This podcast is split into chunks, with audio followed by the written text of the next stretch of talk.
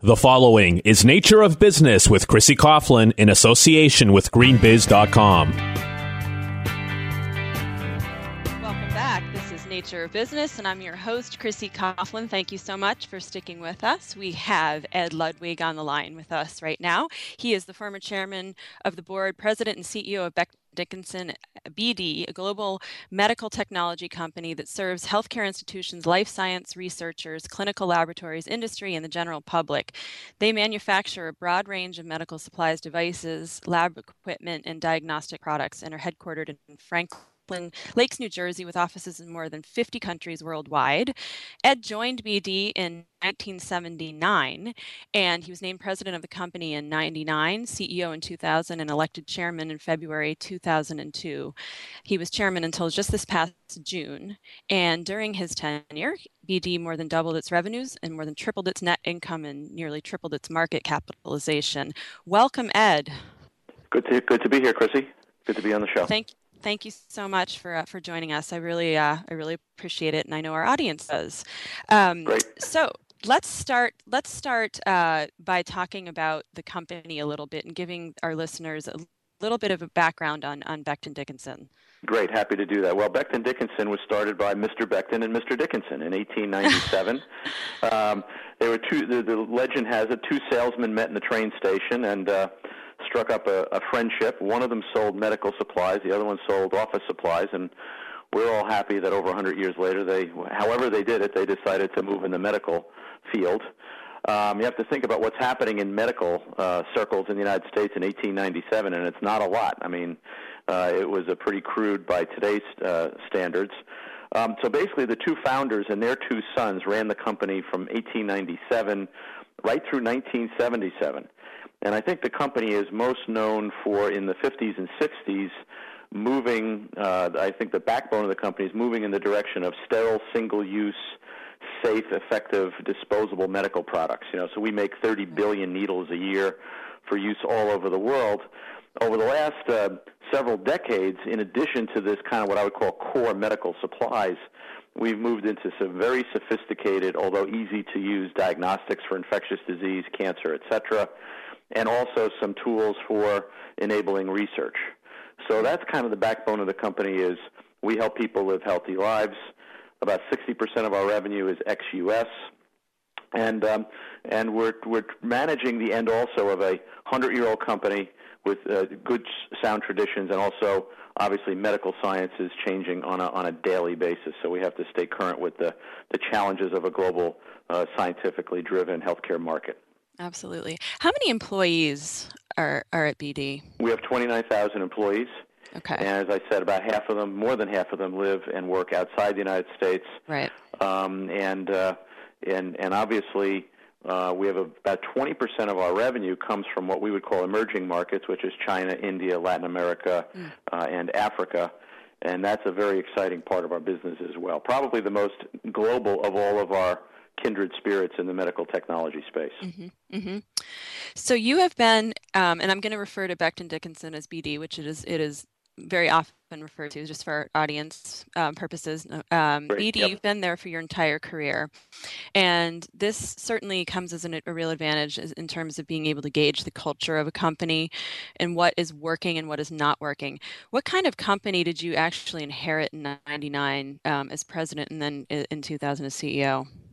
Well, BD is a company that, again, has been really focused on driving human healthcare on a global basis. You know, by 99, we had frankly gotten our story a little bit ahead of reality. You know, we were very aspirational. We were very enthusiastic about where we were going. But unfortunately, we, um, you know, in terms of managing shareholder expectations, I'm going to come back to this.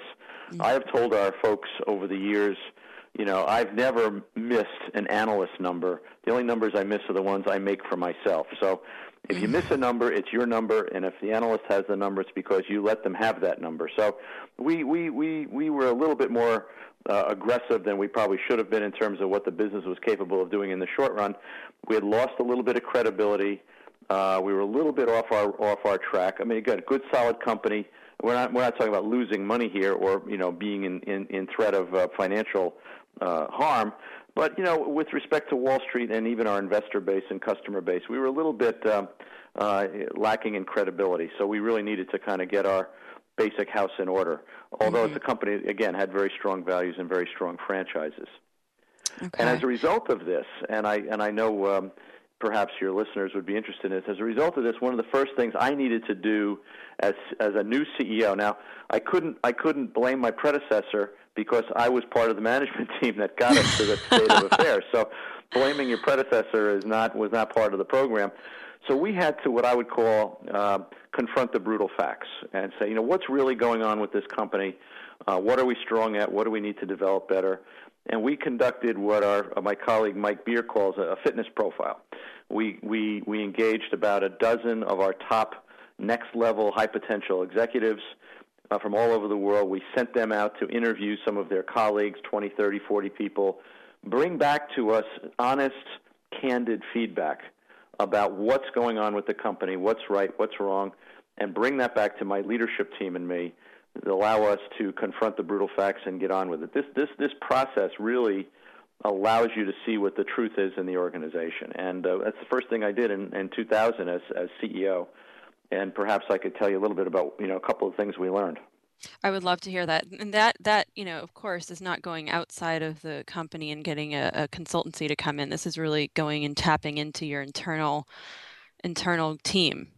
Exactly, exactly. I can't emphasize that more. Now, the only consultancy we used, and we've used folks like Mike Beer up at Harvard, not as a he, he wasn't there to provide us with answers. He was there to help us run the process. Right. But exactly. over years, we learned how to run the process ourselves. But you're absolutely correct. You don't need a consultant to tell you what's wrong with the company. Your own people know what's wrong with the company. You need to harness a way and find a way to listen to them. I, I refer to this, and Mike refers to it as speaking truth to power. I didn't coin the phrase. It actually has a, more of a historical reference to um, uh, way back. But you know, th- there is truth going on in the organization, and I think you see when co- organizations go off the rails and when they get into trouble, and we've seen that. You know, it's in the popular press and the business press over the last years. Mm-hmm. Uh, it's because the executives in the company, the leadership, get insulated to what's really going on. They um, they they don't hear the truth. So one of the things we heard about was that we were engaged in a huge uh, ERP upgrade. In fact, I had started the upgrade as when I was CFO of the company. And this was now, expl- explain to our listeners what ERP is. Uh, enterprise resource planning. It's, a, it's a, think okay. of it as a giant information systems upgrade. Um, you know, it, it, it, we happen to use SAP. You can use other vendors, but you basically redefine all of the work systems in the company, and you build an information system to to service it. It's an enormous undertaking. In fact, we're we're going through it again now. You know, you know, 15 years later as as part of an upgrade, but because of the nature of this uh, this this project, it was it was not being well run. It was uh, you know it, these projects have famously had had the opportunity to, to shut companies down because if you don't get it right, all your computer systems don't work right, you can virtually shut the company down. So these are very serious problems. And we heard one of the things we heard was that you know, we needed to get this back on track. The other thing we needed to to address was our whole supply chain. We had, again, in those days, uh, been promulgating certain distributor promotions and, and put a lot of variability into the supply chain, and we needed to fix that. And so, you know, there was there were some very candid, very actionable, very specific things. Many of them uh, I could attribute to things that I did uh, in my prior life as president and CFO of the company. So my first sort of reality check was, what is Ed going to do with this tough message? And mm-hmm. fortunately, we, we, we slept on it. We had a good discussion over it. And I said, you know what? I own this. We're going to fix it. Mm-hmm. And so right away, within six months of taking over as CEO, we commissioned this task force. We heard the brutal facts, and we dealt with it. We started dealing with it. And I think right then and there, the organization said, you know what? These folks are uh, intellectually honest. They're emotionally committed and um, and they're not uh, you know sticking their heads in the sand, and so it, it, it tends to really get a positive motivation in the organization. Uh, and again, if you can find a, a constant feedback of good, accurate information and then deal with it, uh, then you're in good shape. The other thing that we did very early on, I asked every one of the people who work for me to come to meetings uh, thinking of the company first and think second of what it was that they were in charge of. So if you have a five people running different business lines, uh, somebody running finance, somebody running uh, HR. Yes, that's what you're doing. But when you're sitting in this meeting talking about Becton Dickinson, talking about BD issues, I want you to have that BD on, BD hat on first and foremost. And that was a mind change. That was a, a, a perceptive change. And, uh, and some people were able to deal with it. In fact, most. Some people on our team were not able to cross that, uh, that, that boundary line, that Rubicon and they ended up leaving the company. They said, "That's not where I am. I'm in, you know, sort of in this for me, and I'm in this for my function or my business." And and so they sort of self-selected out of the company. So that was the other major thing that we really had to get at, and all of this has to do with confronting the brutal facts and dealing with what's going on in the company. Once you've got that, solving the problems becomes a little bit easier. Mm-hmm. But if you don't have that, then you don't know where to go. It's like having an illness in your body and not having proper diagnosis, and then you know you're not going to get proper treatment. Exactly, exactly. Now, is this all part of the BD University? Well, BD University, well, actually, one of the other things we heard in that first profile session, that fitness session, was that we were not developing the next generation. We were not mm-hmm. making sufficient investments in executive development. And so we did create BD University, uh, which was owned and operated by BD. We had a small number of uh, uh, BD leaders, uh, professional trainers, so to speak. There was a fellow named Ed Betof who is mm-hmm. Uh, sort of world class uh, organizational development and training guy. In fact, he's doing this down at the University of Pennsylvania now in his retirement. He was the dean of the BD University. He had a couple of professionals working with him, but the, the, the backbone of BD University was what we called, uh, with Ed's help, leaders as teachers so that yes, you need some professionals to put the programs together and administer it. But by and large, the teachers were BD leaders who were expected to give up X number of days and weeks a year, uh, manageable, but it's a sacrifice of their time to come and teach in our leadership development programs. And that has a dual effect. Number one is the people in the program, the students, so to speak, are now hearing firsthand from BD leaders what's expected of a BD leader you know you have to be honest, forthright, creative vision, deliver on your fact on your on your commitments, live the BD values, develop your people, and so to hear that from you know someone at a, a university or someone from outside is one level of commitment, but to hear it from the leaders themselves, I think, is a whole new level of commitment. Right. And the second thing is that the leaders were able to hear from the students what's go- again. you can't have too many conduits into the institution that's that's bringing you new facts and engagement. So during every one of these BD University programs, inevitably the students would have some insights upward to the teachers, so to speak, and say, well, this is what's going on in the company. This is what we're struggling this. This is what's working. This is what we need to do better. And so you really, uh, the byproduct of BD University was a, um, uh, a next generation of leaders is really starting to move along, and B, this dialogue of continuous engagement and continuous improvement was facilitated. Okay. Now, and, and I, I've done a little bit of research on BD University, so I, I know, and, and I think that this is a really important piece of this, is that you are actually one of the teachers. Yes, I was.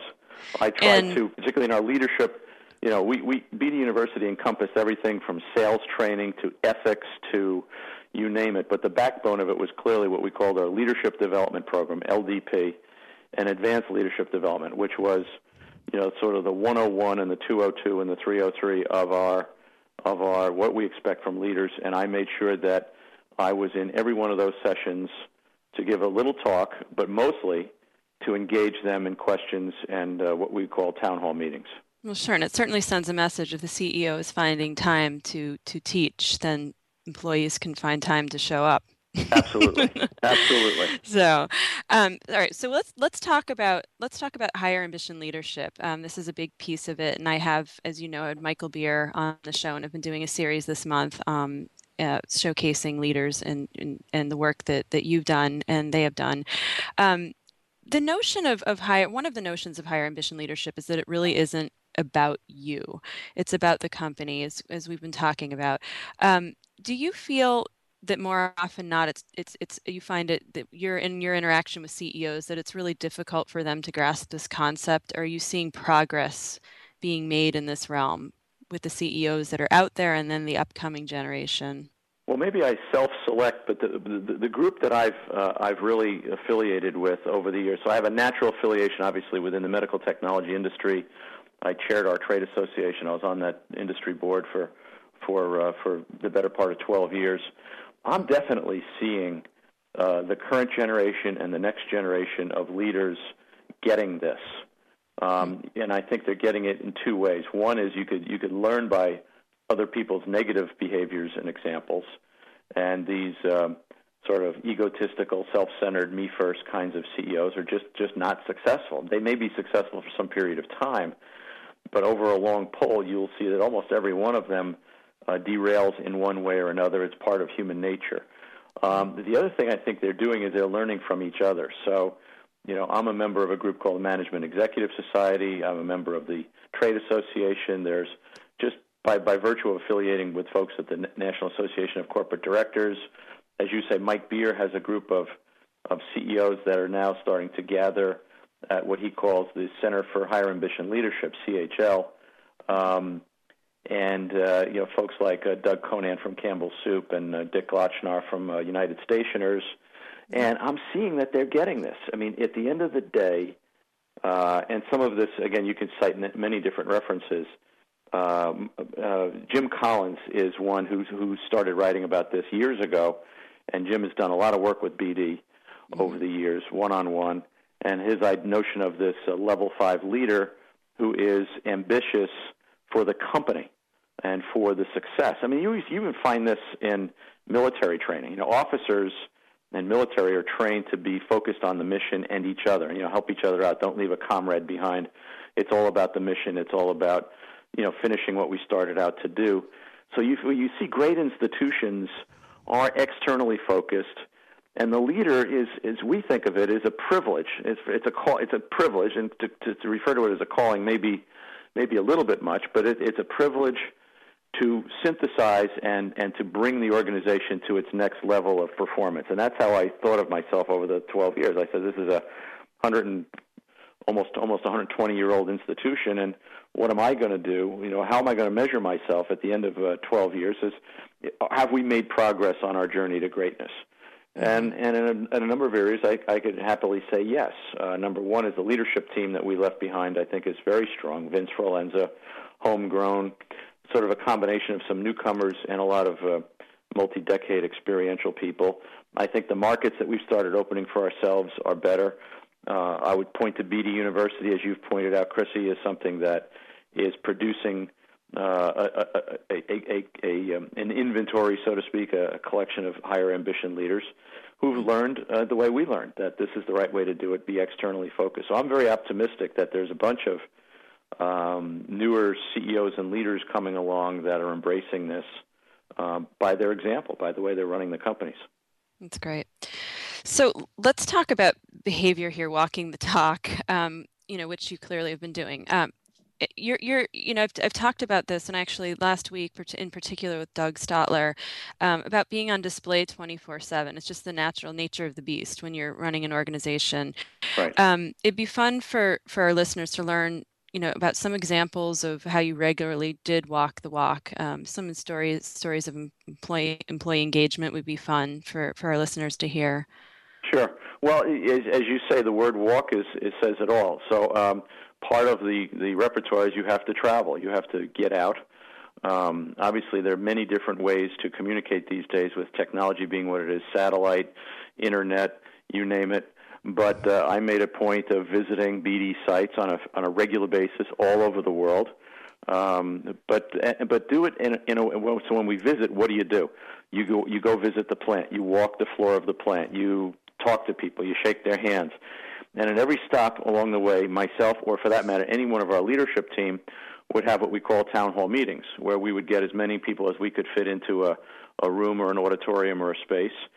Uh, the executive would give a few comments and then and then answer questions. You know, and sometimes mm-hmm. in order to promote the candor, we we'd say we'll send the questions in anonymously on a piece of paper and we'll uh, we'll read them. So you know, standing up in a group of 300 people and asking a question sometimes takes a little bit of courage.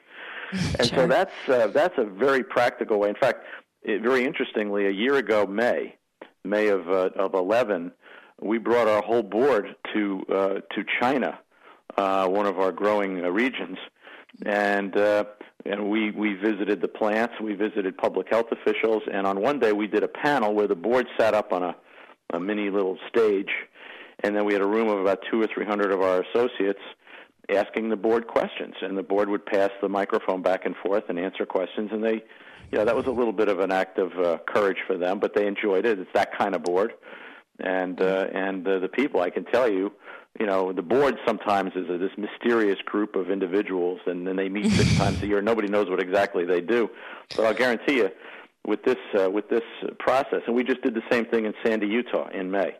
So we, the board gets out and they meet with people too. I can't emphasize enough how these higher ambition companies need to be led and facilitated and, and, and, and managed by higher higher ambition boards. And uh, not enough of, about that is being said. And I think that's actually in my retirement something I'm going to be focusing on. What is the role of a board mm. in in not just allowing but in promoting and encouraging higher ambition organizations?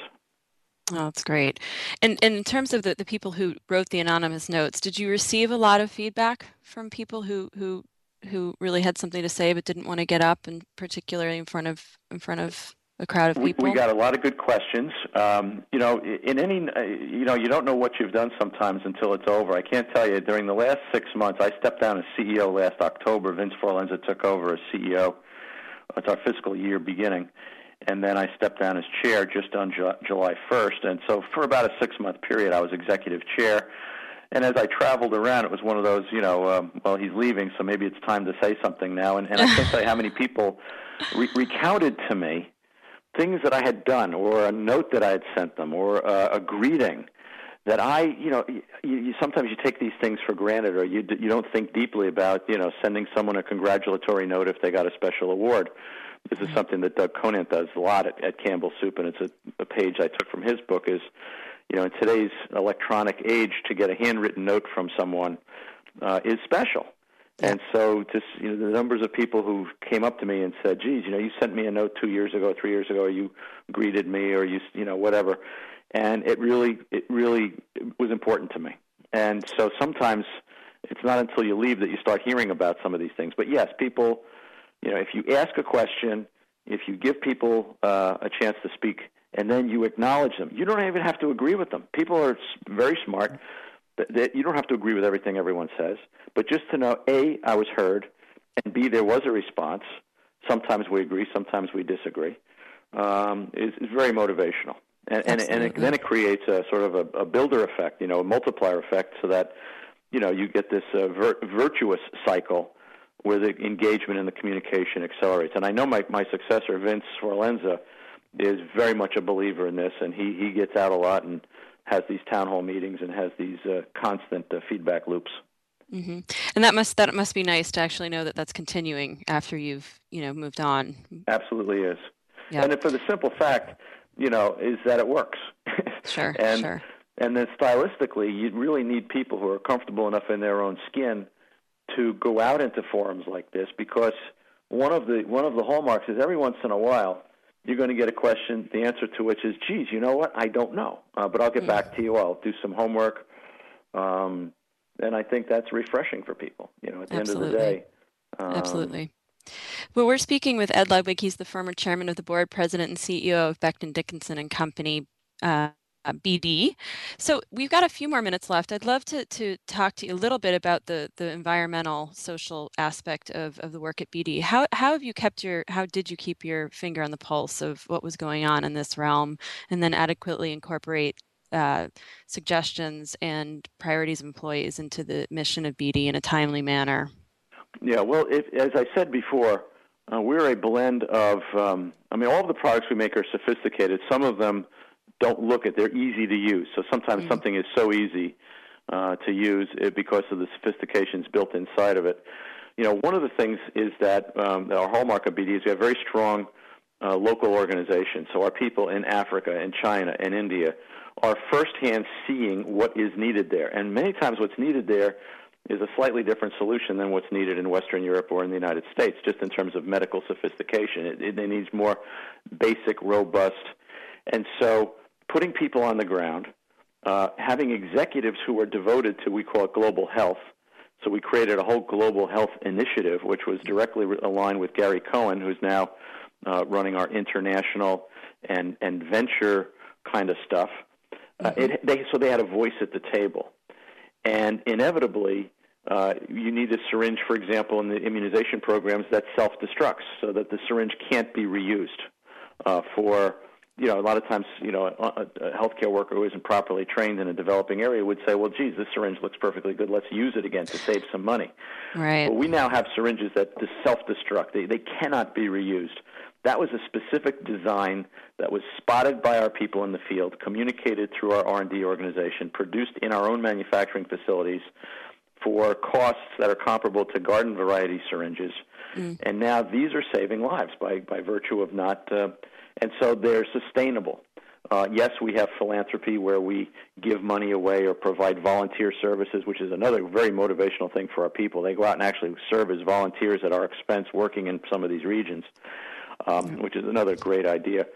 But these are sustainable. I mean, so yes, maybe the margins are them on them, or or maybe not up to corporate averages, but over time, it's sustainable because we are making some some some reasonable returns. We put the money back into the business and you sustain and grow and sustain and grow. And right. but we also think we found out is that it's not just about the stuff we're selling; it's teaching the people, training healthcare workers, training nurses, and so what we leave behind is a healthcare system in Kenya or Zambia or wherever that is a more robust healthcare system. I mean, it's sustainable. I mean, you think about many, many years ago, polio was eradicated by virtue of a vaccine. Well, unfortunately, the problems we're facing today, HIV/AIDS, malaria, uh, tuberculosis are not susceptible to these kind of you know one shot and you're you're cured kind of thing. So you mm-hmm. need a more robust public health system, and that's part of what we leave behind, and that makes us very excited. Oh, so great. Um, I, I, could talk to you for another half hour. Unfortunately, we have to we have to finish up. But um, thank you, Ed, so much for for taking the time. I know that uh, this was a conversation our listeners were very much looking forward to hearing about, and I I know um, that they learned quite a bit. So I, I so appreciate it and hope to meet you someday in person. Okay, great, Chrissy. Now this is. Um, once you get me started, I could go for hours because it's just, as I said, it's a privilege to have served this company and to continue to talk yeah. about it and uh, to know that it's still being run by people with a, with a common uh, passion, uh, just like me. Absolutely, absolutely. Well, we're thrilled to have had you on, and, and hopefully we'll get you back on sometime soon. Thanks. Thank you. The proceeding has been Nature of Business with Chrissy Coughlin in association with GreenBiz.com.